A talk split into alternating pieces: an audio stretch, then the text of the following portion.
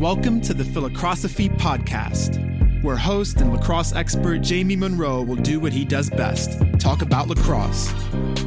Each episode will provide listeners with education, insights, stories, and lessons about the lacrosse world.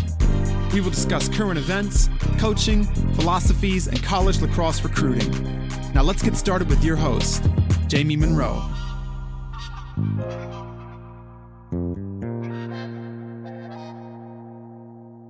How's it going, everybody? Jamie here. Thanks for listening. If you've been enjoying the content in my Philocrosophy podcast, my Inside the Eight podcasts, or my A Lacrosse Weekend blogs, I would encourage you to check out the store at jm3sports.com.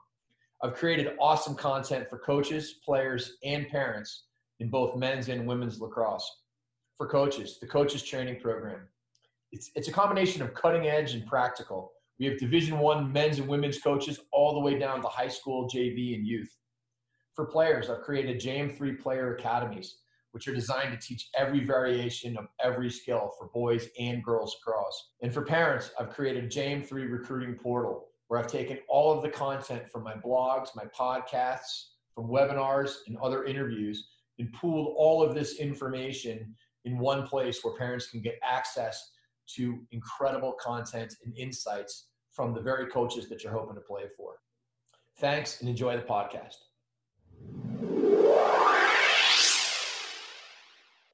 How's it going, everybody? Really excited to welcome Jerry Burns to the Philocrosophy podcast. Jerry's the head lacrosse coach at Harvard, and uh, really fired up to welcome you back to the show, man.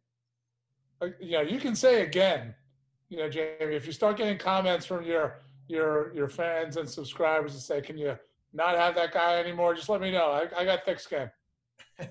I think you're the only only person who's been on more than twice, and I think this might be like our fifth podcast we've done. We just we just you know two guys who like to talk. No doubt.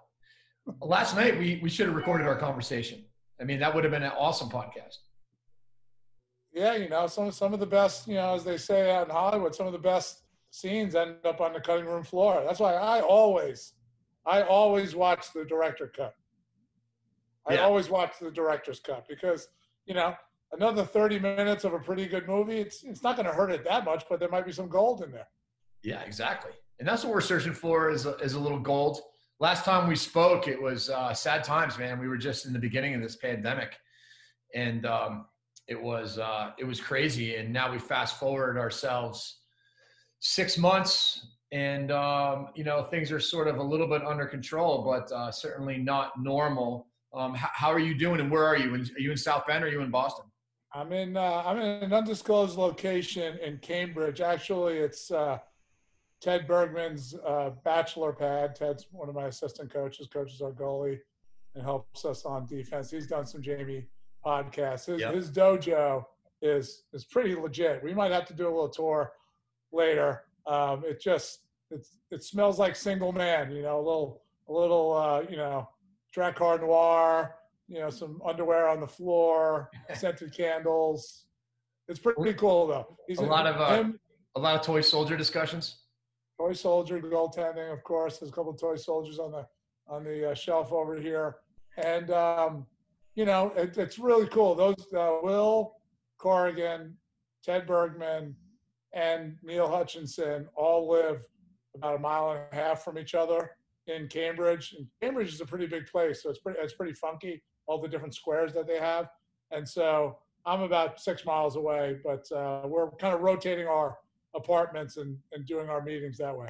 Nice, love it. You know, um, I've I've crossed paths with a lot of the Harvard staff this summer. Will drove from California back to South Bend and then back to Boston and uh, made a stop at the Munro residence. We had an awesome, I believe it was a three on three plus a goalie game um, with my daughter and uh, a few of her friends, and uh, it was phenomenal.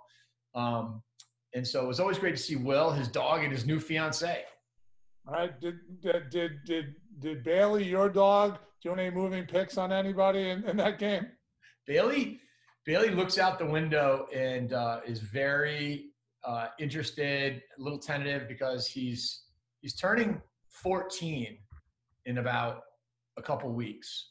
So 14, that's like do the quick math there. It's that's what is that 88 or something? It's uh, 98. 98. And He's really old. So Yeah. the last time you and I crossed paths, though, No, he didn't make 14 because I basically murdered him in South Bend when he mumboed me. So for people that don't know what Jerry's talking about, um, at the end of 10 weeks of quarantine, the Munro family had we're kind of losing our minds and we rented an RV and we drove from Denver to Narragansett, Rhode Island, where we spent the, an incredible month of June. It was like an oasis from the pandemic. But along the way, I had the great idea that we would play a lacrosse game in every state. And so when we were in Illinois, leaving uh, the truck stop where we slept that night, um, I called uh, I called Kevin Corrigan and I was like, "Hey, we're going to be coming through. We need a game." He's like, "You got to stop in South Bend," and he's like, "Jerry's around. I'll get him." So we ended up having a matchup, a three by matchup, and the teams were me, Bernsey, and Emily versus Lucy, Casey, and Colin. And I went back and actually checked the film because we did film it. I checked the film, and uh, Lucy scored the game winner. We had we ended up we ended up losing, um, but the play of the game actually did happen th- th- were- from the dogs. So my dog Bailey was wandering around. Uh, When he he wanders, he's old. It, he he looks kind of like all the. You remember in the movie Halloween when like Michael Myers and all the crazy people are like wandering around the streets, and when Michael Myers escaped, that's how he was kind of wandering through the game, and he inadvertently mumbled the crap out of Bernsey, and Bernsey felt like slow motion backwards. Uh, he got tabletop basically, and it was it was unbelievable. I got tackled by your ancient dog who snuck up behind me. And, you know, I've been coaching the moving picks from, you know, from your philosophy of, you know, the hybrid stuff that you've been teaching. And basically your dog has been taking it all in and, and found the perfect movement for the guy who's been like talking about moving picks and stick grabbing and interference from two man stuff. It was the ultimate revenge from your dog. It was I, honestly, it was scary because the dog like crumbled underneath you. I mean, the dog can hardly walk. His hips are like I mean, like literally, he walks diagonal. He doesn't walk straight. He walks like literally. He likes like a sidewinder. That's if you watch the film, and I'll send you the film. It's it's pretty impressive. But but the most athletic the most athletic player in in the game was definitely Cliff. Cliff, Cliff, you know, made a Steve McQueen like escape from my car, leapt out, leapt out, saw the action going on, had to lock him in my car, and he's he was tracking the whole game, and then he just said, "I've had enough of this." So he, him and Charles Bronson, he dug a tunnel and got out of the car, and then next thing you know, he was chasing every ground ball. and he was he got every ground ball. He did. But luckily, he, you know we were playing in the middle of the parking lot behind the Joyce Center, so it was actually kind of helpful to have him because when there would be a you know a missed pass or something, Cliff would go get it, and we could just get started with the other ball. But actually, Casey was saying that you were calling that he would always give the ball to you. So so so like Cliff would get the ground ball every single time and then give it back to our team. Cliff, Cliff, Cliff has been trained really well in my in my backyard and my my front yard. So, um, you know, that guy knows where his treats are coming from. man, when we had to get back into that RV and keep driving through Indiana, it was uh, it was sad. That was definitely uh, that was the highlight of the trip. You know, playing a lacrosse game in, in every in that, in every state was actually kind of a kind of a highlight. You know, like the we stopped at the uh, Vince Lombardi rest area on the New Jersey Turnpike because we were at this point just in a hurry to get there, and we just didn't feel like making anything special out of it. I think I think it's I think the the quote of that is, funnel cakes aren't everything; they're the only thing. oh man, it was just such a freaky time because like the world was just still like totally locked down and just the paranoia of getting out of the RV. But just you just had to get out of the RV. It was shaky. It was loud. The dog freaked. Part of the problem was the dog was freaking out the entire time. He he wouldn't he wouldn't sit down. He stood up for the first ten hours of the trip, and the guy is like at the time was the equivalent of like ninety two. Um, but uh, a highlight of summer though was PLL.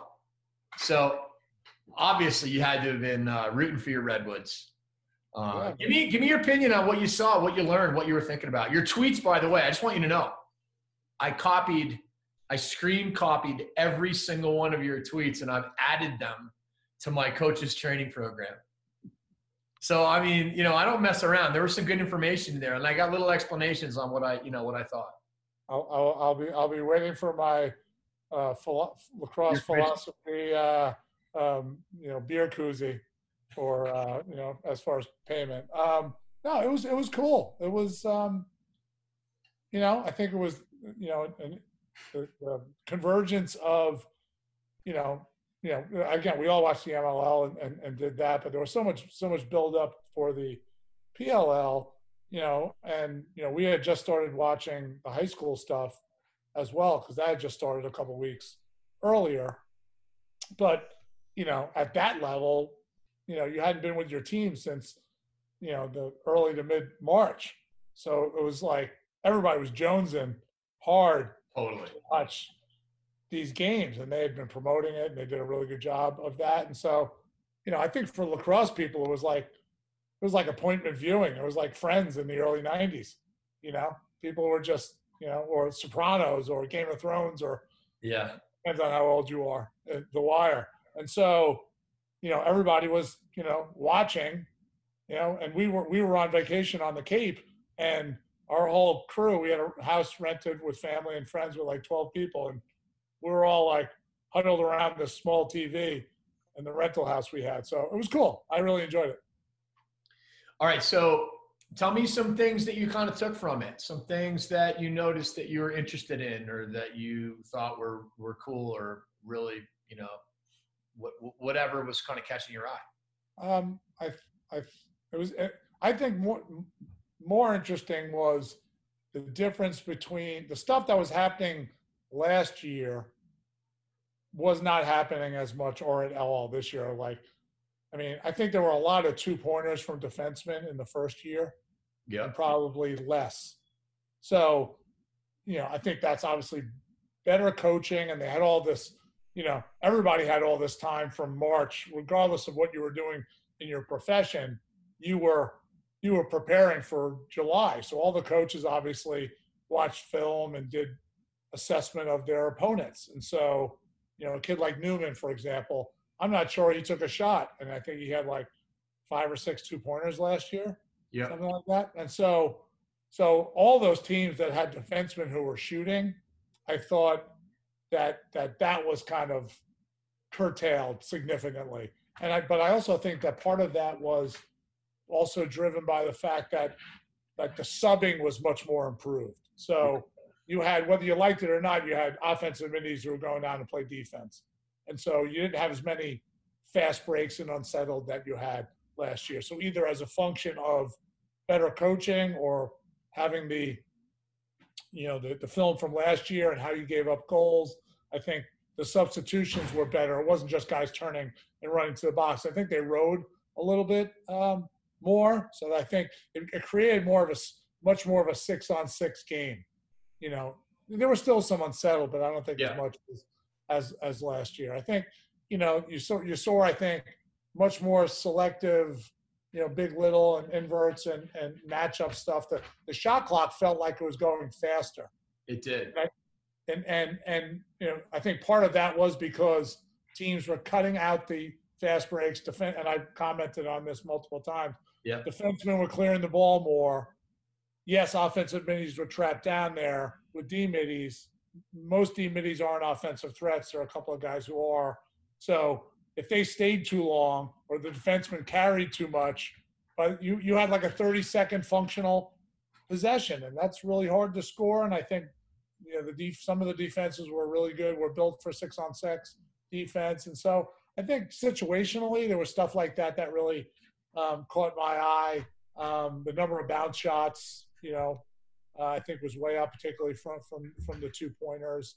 Um, you know, I thought the goalie play wasn't and again i think this is a function of intelligence and better coaching is that i wouldn't say the goalie play wasn't as good i think that the shooters were better they didn't take as many bad shots i think last year was much more about entertainment value and that and i think this summer not that it wasn't about winning But I think this summer was particularly about, hey, we got a couple of weeks together. We got to be strategic. We got to be tactical. Let's not take bad shots. You know, so those were some of the things that popped to mind. You copied all my tweets, so maybe you'd have to remind me of some of them. I know. I was just thinking I, I, I, could dig those up. Um, but I do remember you talking a lot about about shot clock and and and being and getting off. You know, defense personnel getting off more quickly. Um, do, you, do you see that as an impact in Division One lacrosse? Same way. You know, I think you know I think you always have to make you know your your philosophical decision on how you're going to play based on the talent that you have. Like, you know, and for us as a building program, we want to instill this concept of riding, which right and it might be riding to substitute. But but if you don't have that mentality, then guys are just going to turn and run to the box, and you'll yeah you'll ride one down and go you know three deep with your attack, or one down and too deep, and you're just trying to buy time. So I think you have to start with your this kind of convergence of your mentality and your talent depth, and then figure out what you're going to do from there. I think, um, you know, I think you saw more two-way stuff either out of necessity or situation or hey, my guy's staying, so I guess I have to stay. So yeah, I think maybe some players learn that they have that capability to do that and they can play defense for 30 seconds, which is not that long um, or that they can do it situationally, and, and those situations may benefit the offense or the defense. You'll figure it out. So I think, yeah, I think I think there was an epiphany for some players. Yeah, I did see um, Schreiber, Holman, and Manny stuck on defense for a shift, and they got the stop. They got the stop. You know, it, it, you know that's one of those situations where all the guys are head like you talk about your head being on a swivel. Yeah. It's never a good sign when your guy on ball is looking for his slide guy already. the on ball guy, exactly. He's looking around like the on ball hey, guy. I don't hear anybody. Here we go. Like, hey, like, hey, are you guys back there? Are you guys ready to help? It's and me. So yeah, that that's always a good sign. Um, but yeah, no, but I think yeah, you either you either learned you could do it and you want to add that to your game, or you you learned how to survive it. But uh, you know, I think the two-way mentality is is both a skill and a strategy, but it's also a mindset. You have to you have to recruit that mindset, and you have to hammer that mindset even before guys get there. You have to tell them to stay on the field on their club team when their club coach is telling them not to. They got to go to their high school coach and say, "Coach, I want to take wings. I want to play man down. I want to stay and play, you know, because my college coach, Coach Burns, telling them that, you know, I got to learn how to do this. We are talking about your your relation last night, who's who's coming to Harvard, and you know, I want to see that guy play uh, some midi and defensive midfield. And so, you because changing that mindset is really hard. Like when we started at Harvard this fall, we were doing some writing and clearing stuff. Like we were literally like crossing guards at the box saying like you know we were doing a drill with some you know dummy offense into a settle clear, and guys we were like, stop! I felt like Kevin Bacon in Animal House. You know, all is well. Don't panic. All will be well. And then he gets run over by the by the people. Is that's what it was like? Like we were telling guys to turn around, get back, get back on the field. They're like running uh, off, running off the field. Yeah, like the box ain't moving, man. Turn your ass around, get back out there and play defense so yeah, hey, hopefully I won't get me fired. Did you notice? Um, did you feel like it seemed incredibly packed in defensively in the PLL, and particularly early? And I think it opened up a little bit, but I wanted to get your opinion as to why you think that was. Um, um, your take you know, on that, or did you not? I, th- I, think you know, defensively, if your offensive shape starts like that, it's really easy. You're starting from a condensed position. So that just you know that that serves the defense. So I think a lot of it is is is spacing and initial dodge, initial spacing, initial shape clarity from the offense. Like, all right, what are we in? Where are we starting? And what do we want to try to happen? Because if you can make a team slide and recover twice when you only have a 30 second functional possession after you know, the defenseman clears the ball and stays too long, or the D midi comes down and he holds the ball. Like, if you only have 30 seconds and you make them and you can slide and recover twice, you're probably going to get a shot clock violation, which there was probably more shot clock violations yeah. in this iteration than there were last year. Partly it was guys weren't taking bad shots, but part of it was the better substitution, riding, and the over carrying from the defenseman and the D middies.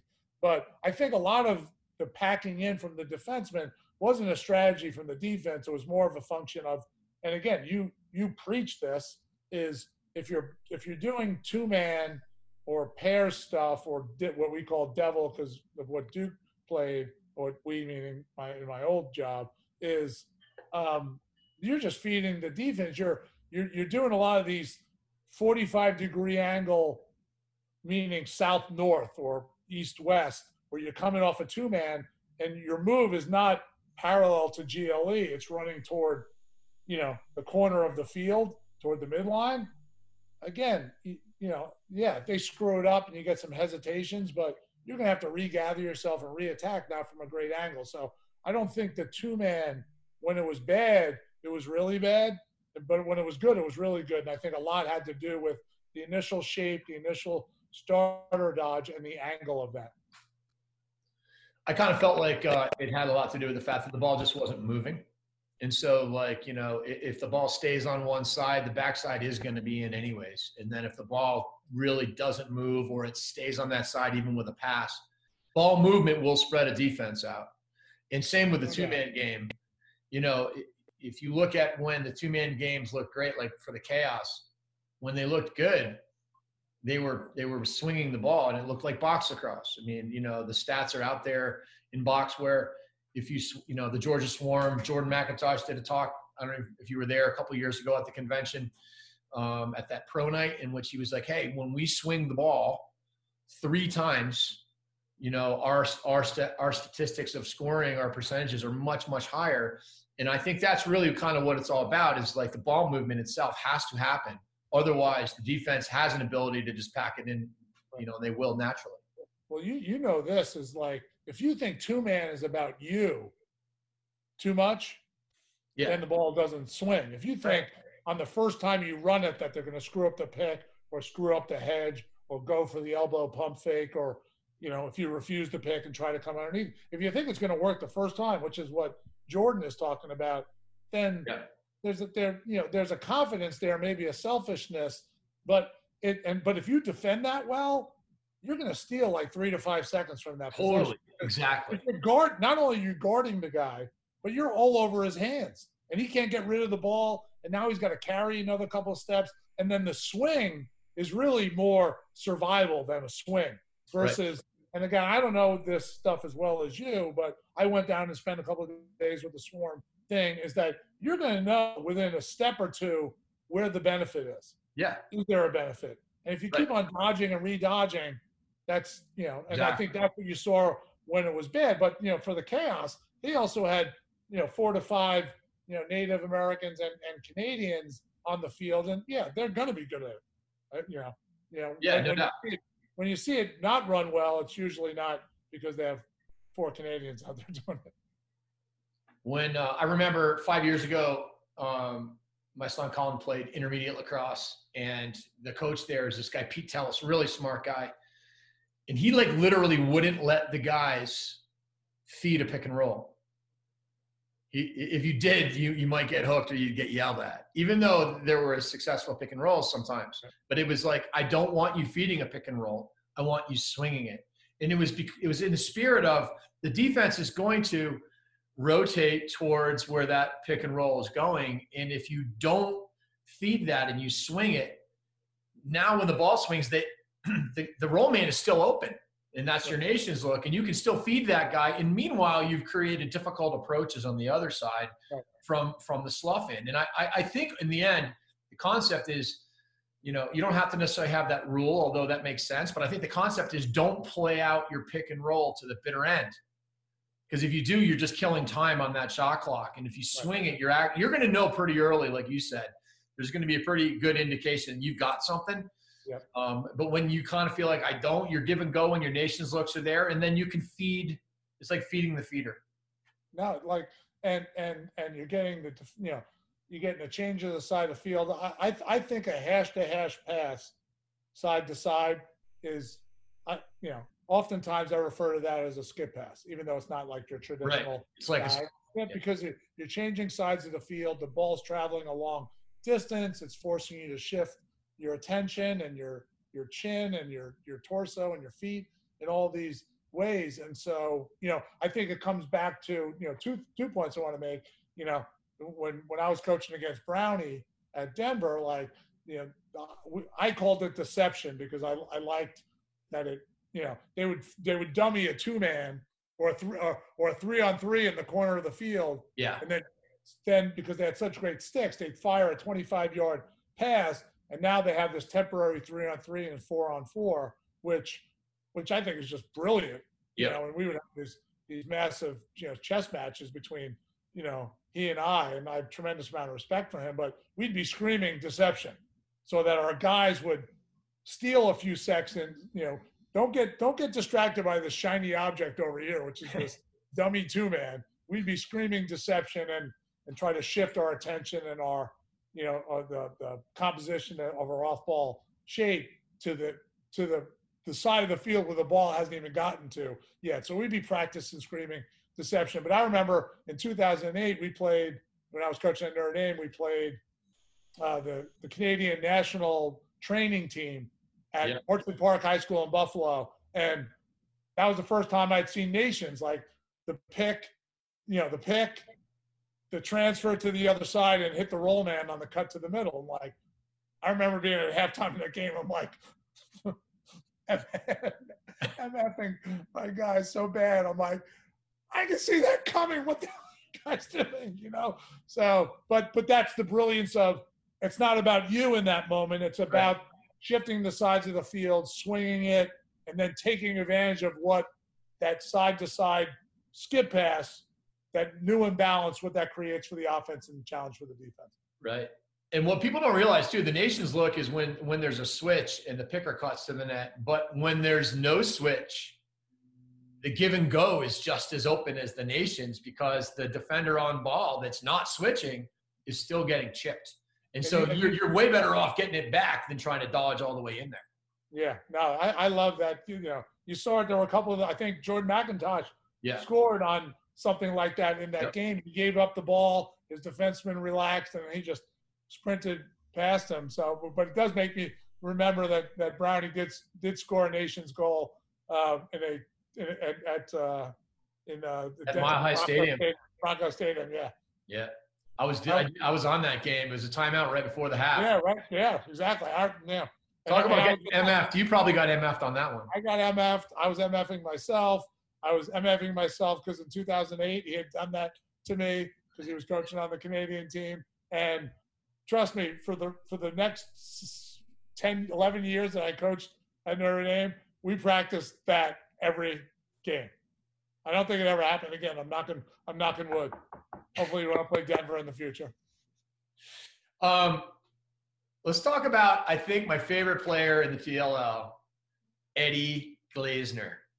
I mean, it's unbelievable watching that guy play. There's nothing better than like watching him get mic'd up. And I don't want to rip on anybody else, but when other guys are mic'd up, there's like three words spoken sometimes. And with Eddie, it's like literally, it's just like this nonstop conversation. Uh, maybe, uh, maybe a little bit more urgency than in, in, in the descriptor but um, but it's unbelievable. it's you know it's it's it's it's awesome. Eddie's Eddie's you know Eddie's special you know because you know as you know from coaching for a long time, very few guys. Everyone's always asking you, Coach, what do I need to do? What can I do? I you know I'd like to help the team. Sometimes I want to you know they ask if they can play more. You know whatever that conversation is. You've had hundreds of them. I've had hundreds of them. yeah And, and and you have that conversation. You give the three to five things that they that you give them and and some guys do them some guys don't some guys don't do it enough sometimes don't guys don't do it well enough but you know i gave them those three to five kids i i, I said this on another podcast that you know i was he called me i was on the i was on uh uh whatever the bridge in san francisco is what's the bridge in san francisco Golden Gate. Golden Gate Bridge. Holy, mo- I'm getting old. I can remember movie lines, but not the Golden Gate Bridge. I'm on the Golden Gate Bridge. I was with some college buddies, and he called, and I gave it to him. I gave him the things, and he did it. And I told you know one of the things I told him was I wanted him to be a PhD in our language and our PhD in the defense because you're you know you're a good cover guy, but your greatness is going to be as a guy who can tell other people what to do and and have a command of of what really good off ball defense is. And he did it, man. And and now he's I and I've said this on other podcasts is that you know that's what you should aspire to be if you want to be a great defenseman because not everybody's gifted with you know elite feet or whatever, you know, good genetics, bone structure. Like Eddie's got, a, you know, Eddie's a good looking guy. He's put together, but he's like, he had to work for those things and, and yep. he made that happen. So if you're a defenseman, the 99.9% of defensemen out there, that's a guy you should study. Totally. He's got a command of the language. He knows what's going to happen before it's going to happen or the potential scenarios of what's going to happen. He knows where his guy is. He knows where your guy is he's telling you the things to, to look out for. And, you know, and, and that's how I coach because I know that everyone's going to have 99.9% of the, the body types and the athleticism on defense. Like you need guys like him. Yeah. And, and he's, he's embraced it. He's immersed himself in it. And again, I think he, if I was the national team coach tomorrow, he'd be the first defenseman I would take. Yeah, I, I think I, I would do the same his ability to process in real time is amazing. And if you watch anybody who's out there, and this is going to be a, a, a, bad memory in some ways, Gerry, but it was an amazing game. It was the, the, the, the semifinal game, which really you could have called it the national championship of 2015, Denver, Notre Dame. And watching the Denver offense that were so loaded and doing so many things and watching you guys just, you know, step for step, punch for punch, if you watch how many decisions these defensemen had to make in that game and the processing that was going on with all the stuff you're talking about two man over here, a swing over here, Zach Miller redodging on this side, kicking an inside hand to ball to X to to Cannizzaro, who's kind of hanging up Landis, and like the whole thing was just unbelievable. And I think the reason why I bring it up is because it's not just your ability. You know, being loud is obviously really important but but you have to be able to process it. And i want to talk about like how how do you do that? How do you teach that? How do, how do kids learn that? Because it's like thinking on your feet. You got to be able to think on your feet and be able to react quickly. It's, it's, it's probably a lot alike when you start building up two-man stuff from the you know like like one side two-man like all right here's a yep. here's a pair on on one hash.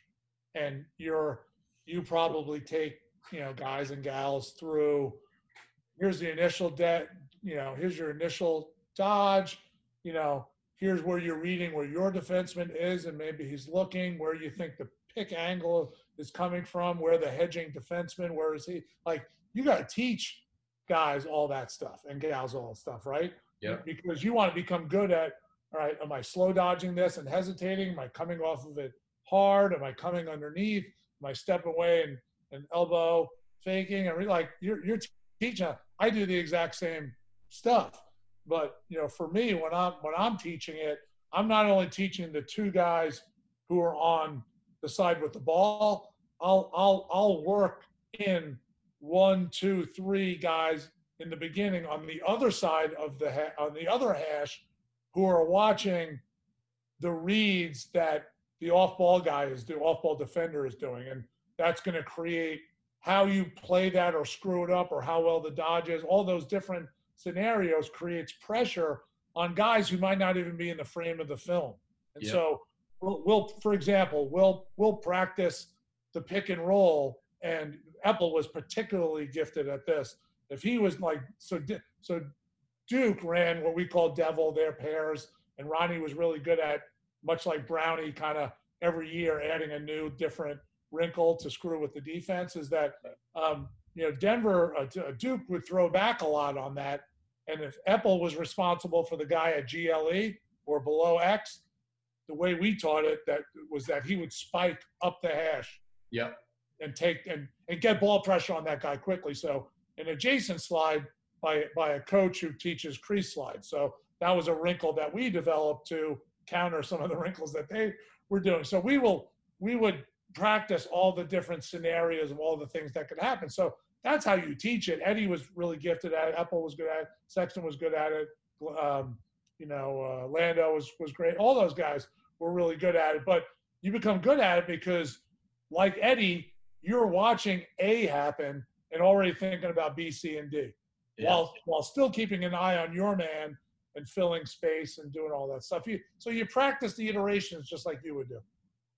You know how like you're in a conversation and then like an hour you're thinking about it an hour later and you're like, damn, I, I should I could have said this and it would have been really really a good comeback or whatever. You know that's that's what practice is all about because you you know when you're in the games and you're like an hour later, man, I should have made that spike. You know that's that's why you have to just rep that stuff. And having watched you guys practice over the years, not so much at Harvard, probably more at Notre Dame, but I'm sure it's similar philosophy. Um, the scenarios that you're putting your players in are real and you're and I want to make a comment about how much you you really are coaching your defensive guys on the offensive side almost as much as on the defensive side. We talk about why that's so important. You know, you it's it's a, it's I, I think it's benefit. You know, like listen, we all only have so much time to coach, only so much time for film, almost so much time on the, the field with them. So yeah, I think you got to be you got to find ways to to maximize reps. And I think that you know having defensemen go against defensemen within these scenarios, like complex scenarios, you start simple and then yeah. you build up. You know, complex in the sense of, hey, you play on Saturday and you got you know you play Duke on Saturday and you got Denver on the next Saturday. That's you know that's complex. And so you know you're trying to do reps. You're trying to you're trying to get as much out of two minutes as possible. So if we were doing, you know, like Duke likes to dodge right on the middle of the field. They would do some of their pair stuff at the end. They would get Deemer or Miles or any of their, you know, uh, Smith. Like they would dodge right in front of the goal at like 16 or 17 yards, trying to bait you to come adjacent and have their attack creep up to the GLE and get all six of their guys in really dangerous spots. So we'd have to we practice that dodge, covering that dodge. We practice the language adjacently and, and crease. But then we would, you know, but we would do it with, you know, Glaze being covered by Landis and Landis covering yeah. Glaze. So they would know what that would feel like. Because I also wanted the benefit is I want the defensemen, because they're playing the role of Deemer or Miles, I want them to see what they see.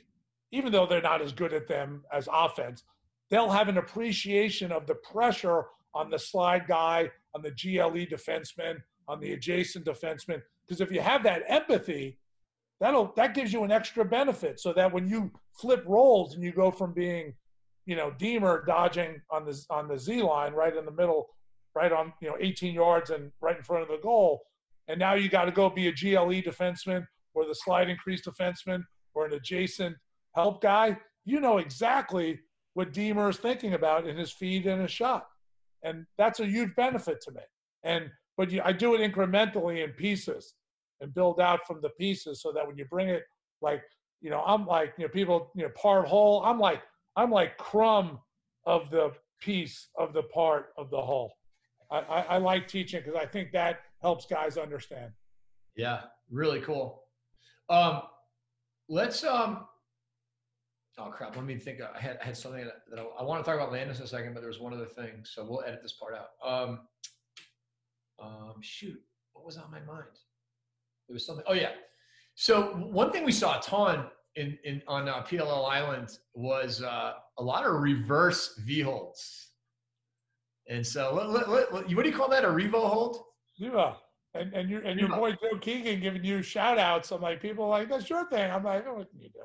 No, no, I, I always, I am always uh, a footnoter, you know, so I, I footnote you. I, I, I, called it in my blog. I talked about it.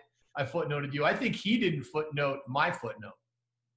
That's, you know, that like a, a Chaminade back in the day, that, that would be an automatic F.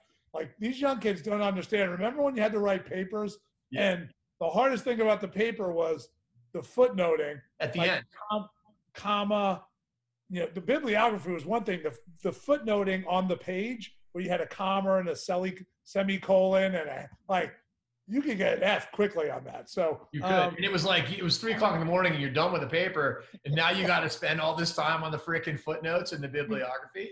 You're like you're you had your elements of style, you had your Strunk and White out, you know, you're like rifling through that. Um, no, like the reverse V hold, I think, uh, like it was one of those like happy, like a lot, lot of stuff. You know, it's not, you know, this like you just stumble onto some stuff just out of pure luck or just like recruiting. Some of your best guys are yeah. some lucky happenstance, right? And so um, the reverse V hold, Steve O'Hara, who was you know just one of my all-time favorite guys, was a first teamer, and you know like a lot of guys that I like, linebacker, and you know great pursuit guy, good athlete, super high IQ, kind of Eddie, like kind of Glaze before. Like I think Glaze learns a lot from Eddie, and I've never said that, but you know Glaze you know, modeled himself, I think, a little bit after Steve. And and Steve would do that. Steve it was strong. He was a middle linebacker at St. Joe, and and he was he was put together, man. And he he would get guys in the in the revo, and and I remember being like like seeing that and be like, man, I got to teach some some guys don't do it very well. It, it has to be a certain kind of athlete. Like Landis never had to do it.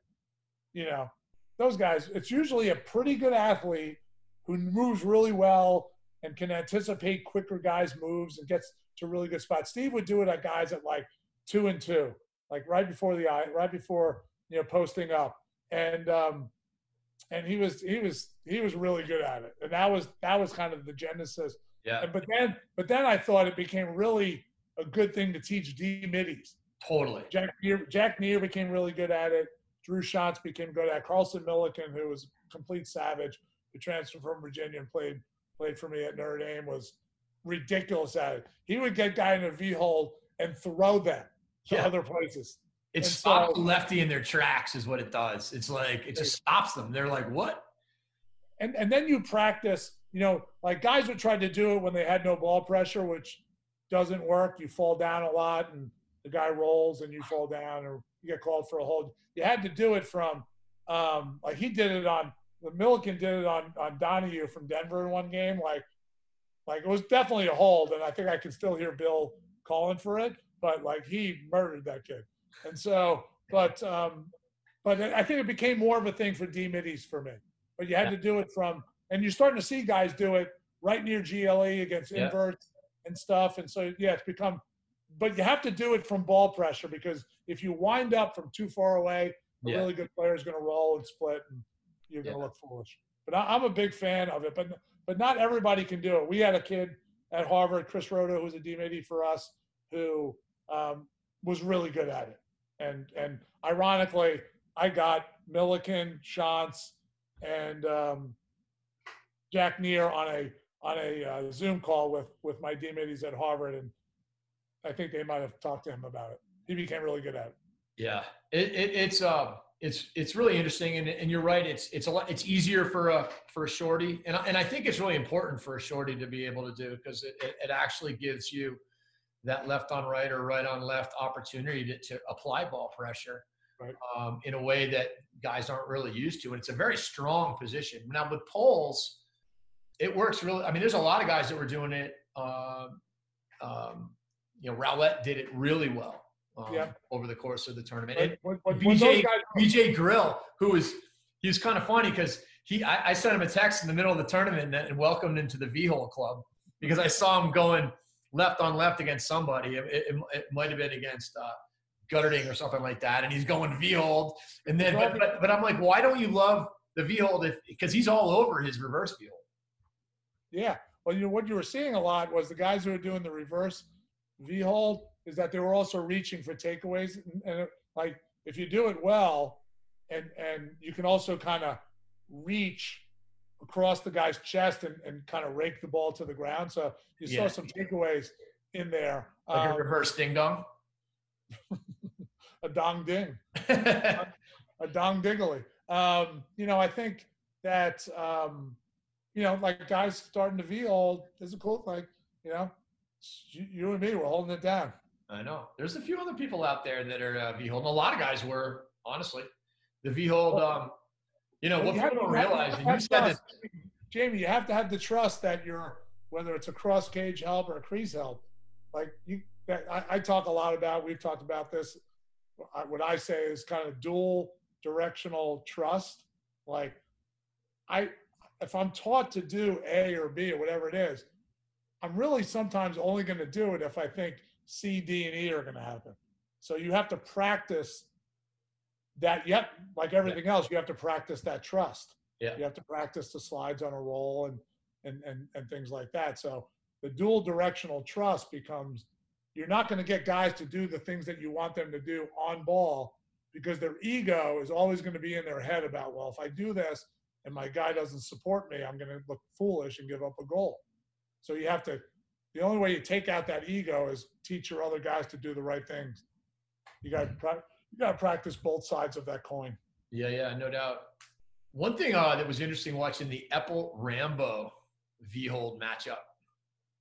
And Rambo is just such a beast. I mean, obviously, you know, uh, MVP last year, and, and, and you could argue he was the best player in the tournament also. But but you you do see the value in the of the left on left matchup of Epple, and I think the guy Finn Sullivan, um, yeah, he, he switched over.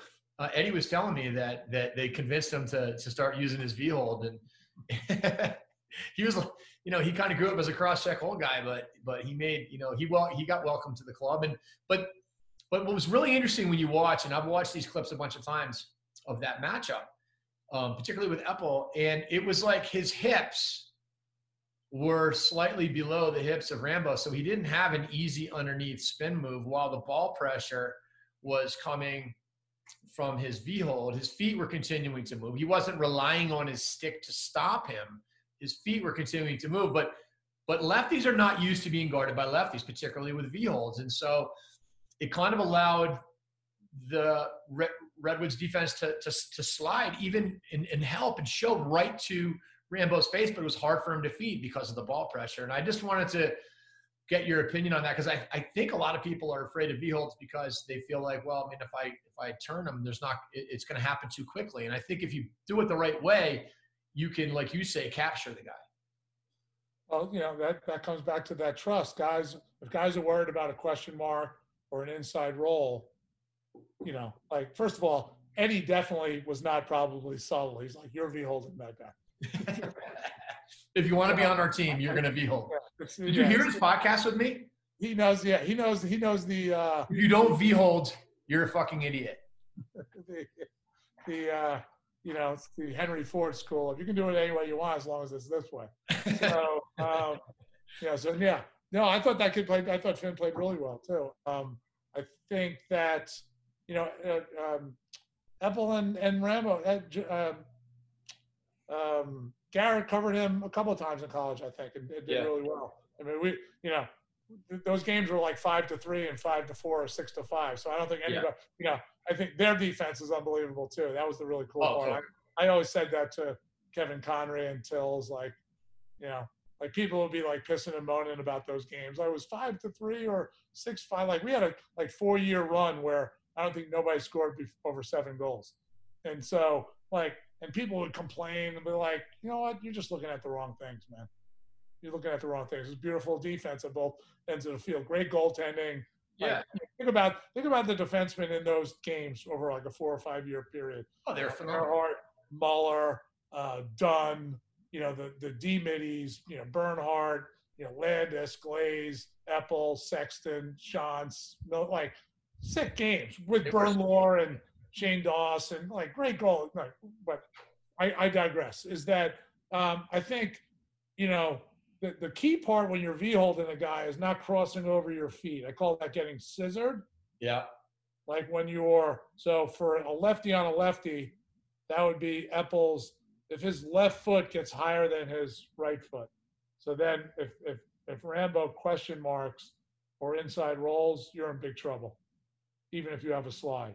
So the key, what you're talking about is is finding your feet relative to Rambo in a way that if he tries to step through, you still have ball pressure, and if he rolls or question marks, you can drop step. And so, you know, um, happened to do that really well. And like, you know, Garrett, you know, when Garrett does simple things, he's as good as anybody. it's when he got out of character with, you know, he's a good hitter. Like he had some late hits and stuff like that, but he's a physical guy. But when he started trying to be a takeaway guy, it's just not you. You know, it's not in your character.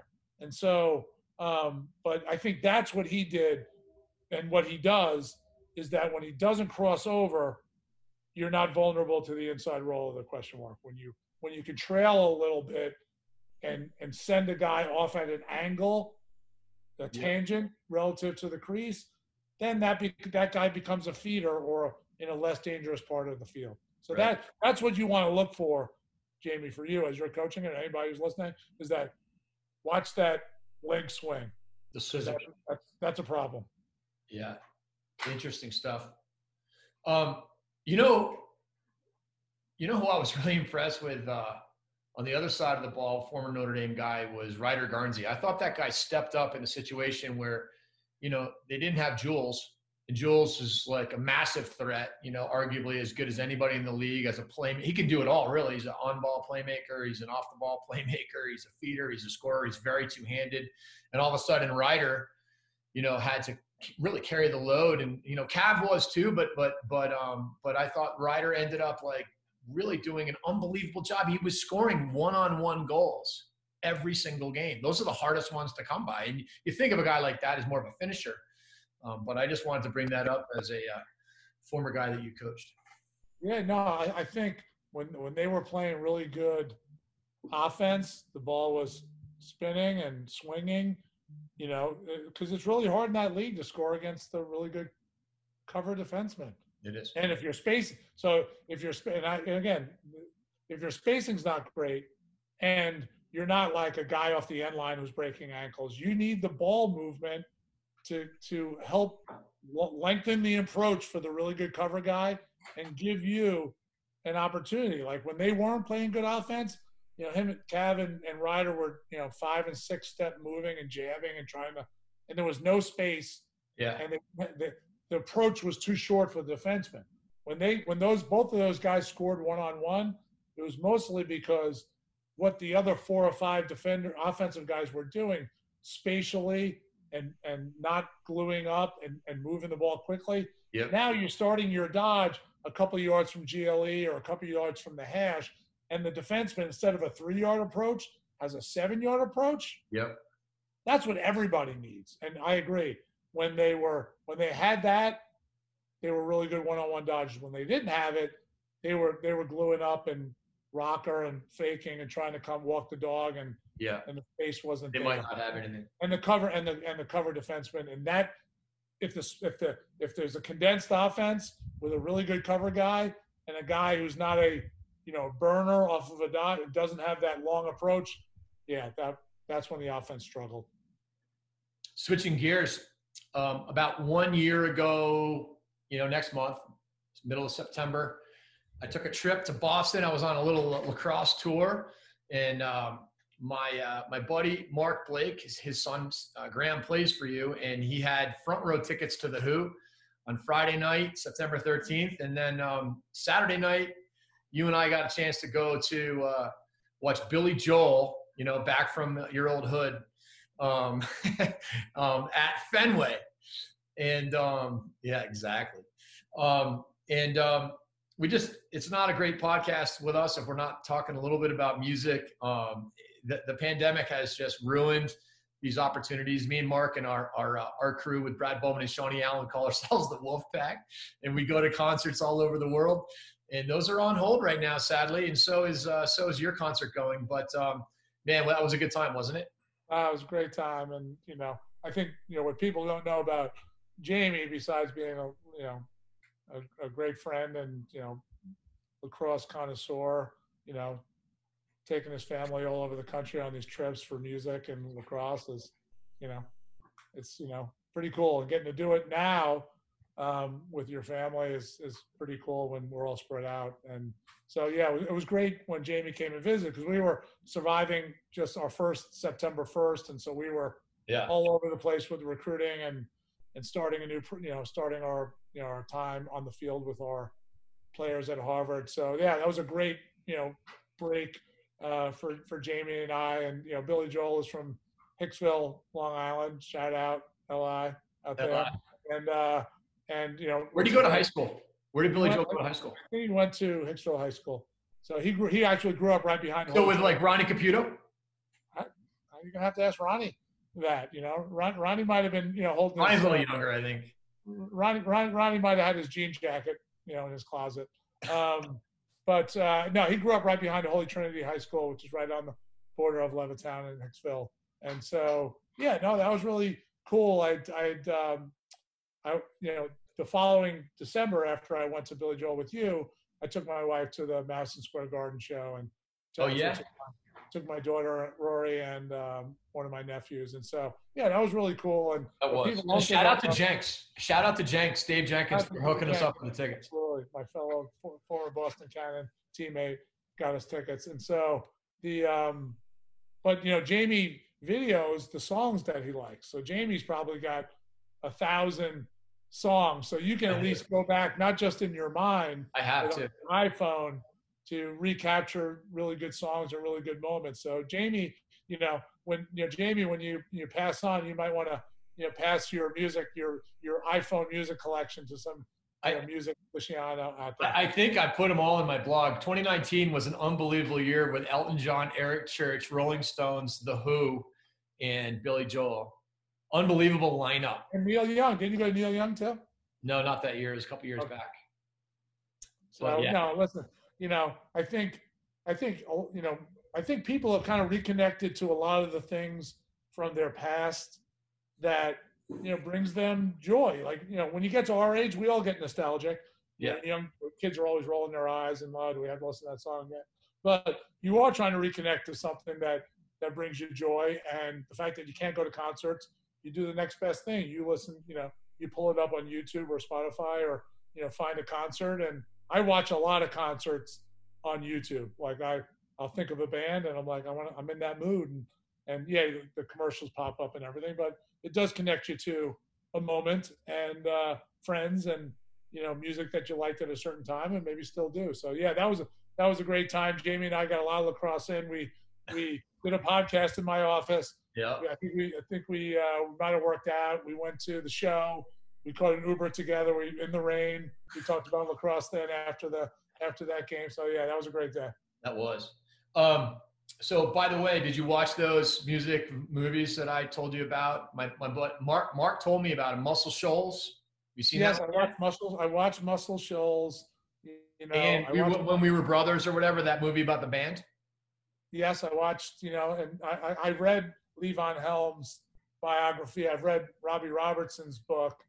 I've watched The Last Waltz twenty times, and so yeah, it, yeah. The, the, the, like one of the things that I've kind of tried to, you know, I think I think an epiphany that I've had in my own personal life, you know, during the pandemic is that you got to be open to a different point of view, whether it's politically or, or culturally or with people, you know, whether it's letting go of, you know, arguments that you have with people or, but something simple like to, to connect that was, you know, the general perception about the band was that Robbie Robertson selfishly wanted to, you know, do soundtrack movies and get into movies and he wanted to do what he wanted to do and he decided that he didn't want to do the band anymore. So that's the mythology. And then so when you watch that doesn't really come out in the band, but it comes out in the books that you read or you read any of these blogs about it. And then you watch when we were brothers, and it's like these guys were total drug addicts and I wasn't you had a really into that scene. And I had a family and I had a wife and a kid and you know, I just didn't want to do that anymore. Yeah. So so like being open to different interpretations of not like fake news or stuff that stuff, but more like that there's yeah, there's different ways of looking at stories. Yeah, kind of like V hold and cross check hold. I like V held and check. you know, like well, we talked about that with Landis. We talked about that that that Landis, you know, I let Landis cross check hold more, mostly because he could. He didn't have to. He was a freak athlete, so he could he could drive guys longer with the butt end than than before he had to V hold guys. All right, last topic. Let's talk a little bit about recruiting in this pandemic. It's been a weird summer, uh, not being able to watch guys play live. Um, how has film, you know, given you a different perspective on recruiting and, and, and what's it going to look like, do you think, for you guys or for the general population as it relates to this, um, this September 1st coming right up? Well, I mean, I think the, the, the club guys and, and their technology partners have done a really good job, you know, other than a few starts where you had, you know, guys with funky uniforms that it was, you know, their numbers were you know, like Stonehenge from, you know, like the numbers were like, I thought you said, I thought you said 12 inches, you know, should, the numbers should be this big, you know? Yeah, yeah. So after we got through that glitch, the rosters were better. You know, you were able to create a library. My assistants, you know, Coach Hutchinson and, and Coach uh, Corrigan have done a great job of watching, you know, hundreds of hours of, of games and then giving me the suggestions of things that I needed to watch. And so, you know, I think I think the club guys did a really good job. I think the the the, the, the videoing was done really well. So I think they they worked really hard to make it easy for us. Um, I think the hardest thing, to be honest with you, was watching the MLL and PLL and then going to watch a club game. Yeah. Yeah, you know, it was like underwater lacrosse. You know, you're like, holy moly. So that's why, June, that's why June lacrosse always looks like crap after championship weekend. You're coaching yeah. your guys all spring, and all of a sudden you're watching like, you know, a 17 year old. Exactly. So fast. Yeah. So, and the same things that were the the problem in the PLL spacing, over dodging, you know, bad defense are still true in the summer. So that's always been a hard thing. It's been, you know, figuring out defensively what I like and what mistakes are a guy is a guy making that I can live with and coach out of him, and which things are just endemic to his game. So that becomes harder watching on film. The um, you know, so you know, yeah, it's not it's not been easy, and and you you try not to make mistakes. You know, you can't do for the 22s. You're not you can't do any sort of investigation beyond cursory conversations. So you really don't know about character and you know, besides skill. So I think there's going to be a lot more mistakes potentially made by people because yeah. of the pandemic, and um, you know, some some teams because of the larger rosters and all these transfers and seniors coming back on a lot of teams. I think, I think, I think recruiting. I think some of these teams are going to be massive for the next couple of years, and and I think even more if you if you if you have transfers and seniors coming back or upperclassmen coming back to do their extra their extra years that the NCAA is going to give them, combined with you know having to recruit this summer on by just exclusively watching film. I think some teams are going to adapt by having even bigger recruiting classes. So you're going to see teams with 55, 60 players on their team, not in the Ivy League, but in the non-Ivy leagues. Um, and again, not I'm not it's not a pejorative. I just think that's no, nature. I think facts. I think facts. I think teams are just going to do that, and so um, at a time where expenses and budgets are under attack, so you have bigger team and less money to spend on them, and probably less flights and more regional games. And can you bring two buses for a team when you're trying to cut? If you have 60 players on your team and your budget's getting shrunk, so that means less team. You know, probably more of an Ivy League model of of who's traveling with you know 30 people you know 32 people. And so i think the ivy league model is, is potentially a pathway for lacrosse going down the road but that's going to be a tough transition for the non-ivy budgets yeah. and non-ivy you know philosophy around recruiting and things like that. So um, yeah we're, we're getting ready for september 1st and emails and texts and phone calls and and all of that. And we're you know we're really excited. I think there's a lot of momentum and excitement about our program and i think a lot of credit to our you know, Coach Bergman, Coach Kyle, Coach uh, Corrigan, Coach Hutchinson. Um, you know, we're I think we're really prepared, and I think there's a lot of interest in where Harvard can get to. Have you found watching so much film that you're watching? You've got to be watching more film of players than you would have otherwise watched. Fair. Yes. And you didn't get to watch them play live. And w- what is it that you can't see from your perspective on film that you can see live, and vice versa? You know, I think you're. I think I'm watching because I'm not watching. You know, yeah, because Coach Hutchinson's my, you know, you know, kind of recruiting coordinator, and so he's kind of watching everything and filtering and straining stuff for me to watch. So when I'm watching, I can watch closer. So I'm probably watching more because I you can rewind. Like when you're sitting on that chair on the sideline and it's 114 degrees and you got a pile of waters and a bagel wrapper at your feet and you're surrounded by other coaches, you're distracted and things like that. When when it's just you and the screen, you're really paying attention. So I think I'm picking up a lot more detail than I would typically pick up when I was watching on the sideline. So I'm not watching as much as I would when I was an assistant coach or as if I was on the road recruiting as a head coach now. I think I'm watching the games I'm watching because he's kind of curating that for me. He's like, watch this game against that guy or against that team. And so I'm I'm kind of pretty dialed in. So I'm not watching as much, but I'm watching closer and deeper. Right. Well, I mean, that's the advantage of film. I mean, you know, if you if anybody asks you after a game that you coached, what did you think? It's kind of hard to give an answer other than, well, I'll let you know after I watch the film because whatever you thought was good wasn't that good. Whatever you thought was bad wasn't that bad. It's the same thing in recruiting. Um, you can get wowed by people in person, but then you can go back and watch the film and be like, eh, you know, it was pretty good, but there's uh, there's not it's not that good. Um, but I do think it's hard to see explosiveness, um, bursts quite as well. It's like you said because you're just used to watching other athletes on TV, even even if it's NFL athletes. It's like you're just used to watching Sports Center.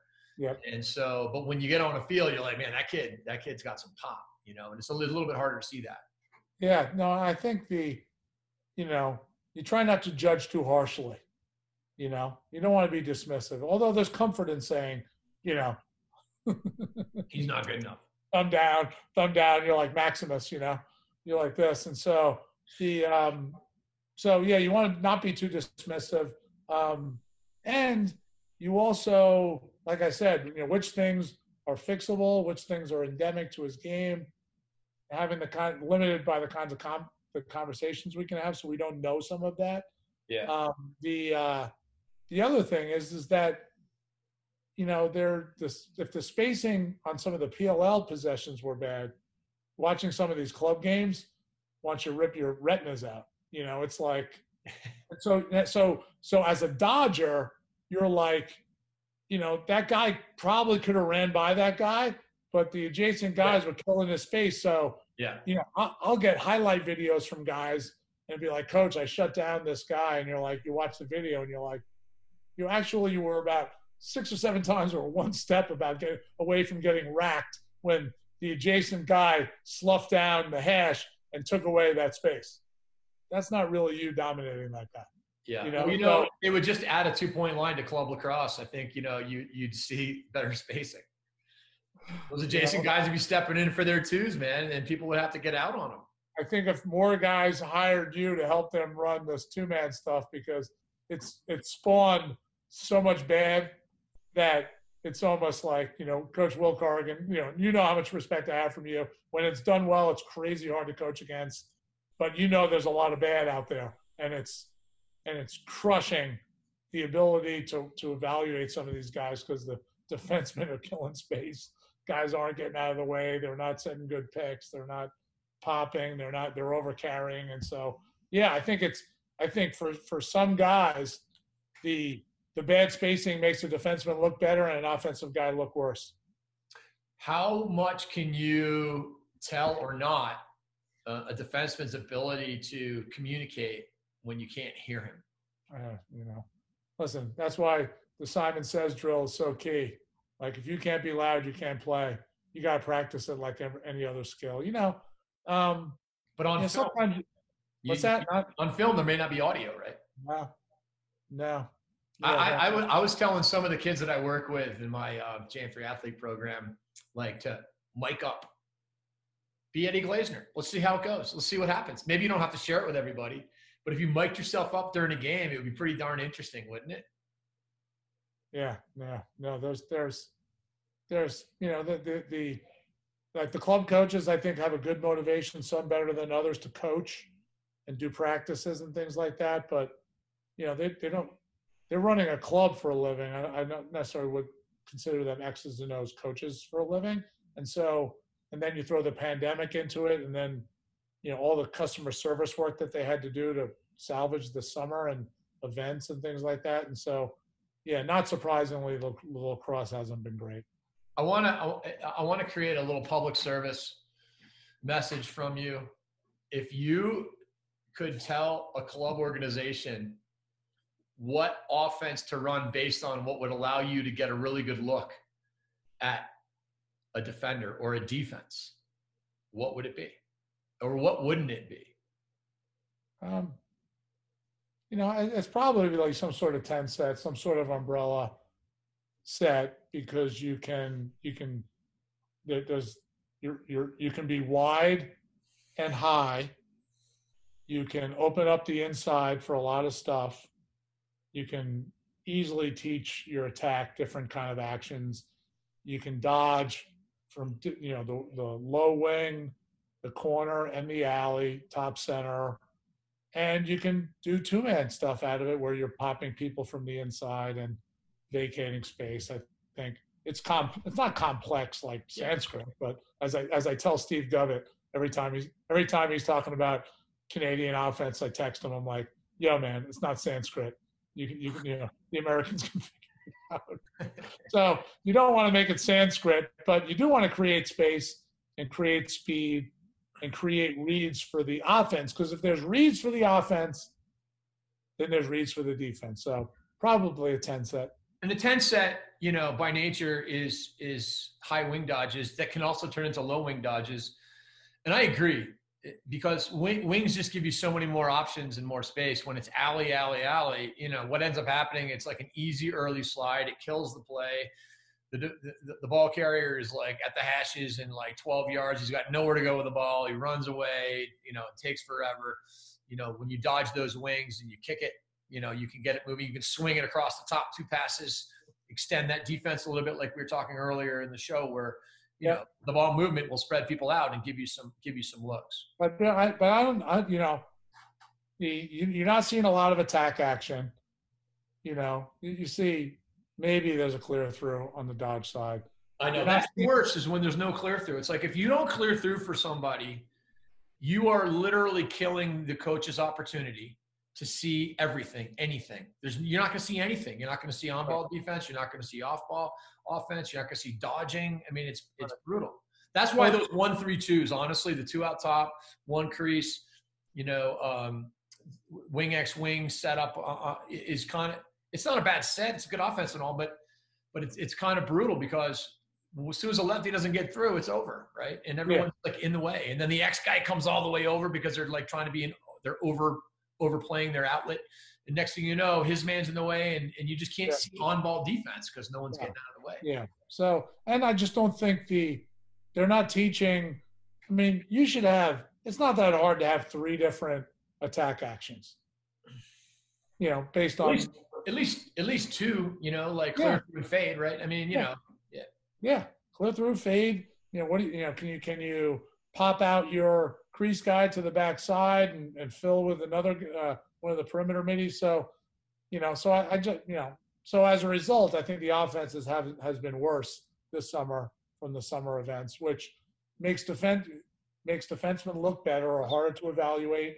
And if you're an off-ball offensive guy, you're not getting your end of play opportunities as a dodger or a scorer. So it's right. yeah, it's yeah, exactly. So how are you going to read the guy who's like an unbelievable off-ball guy?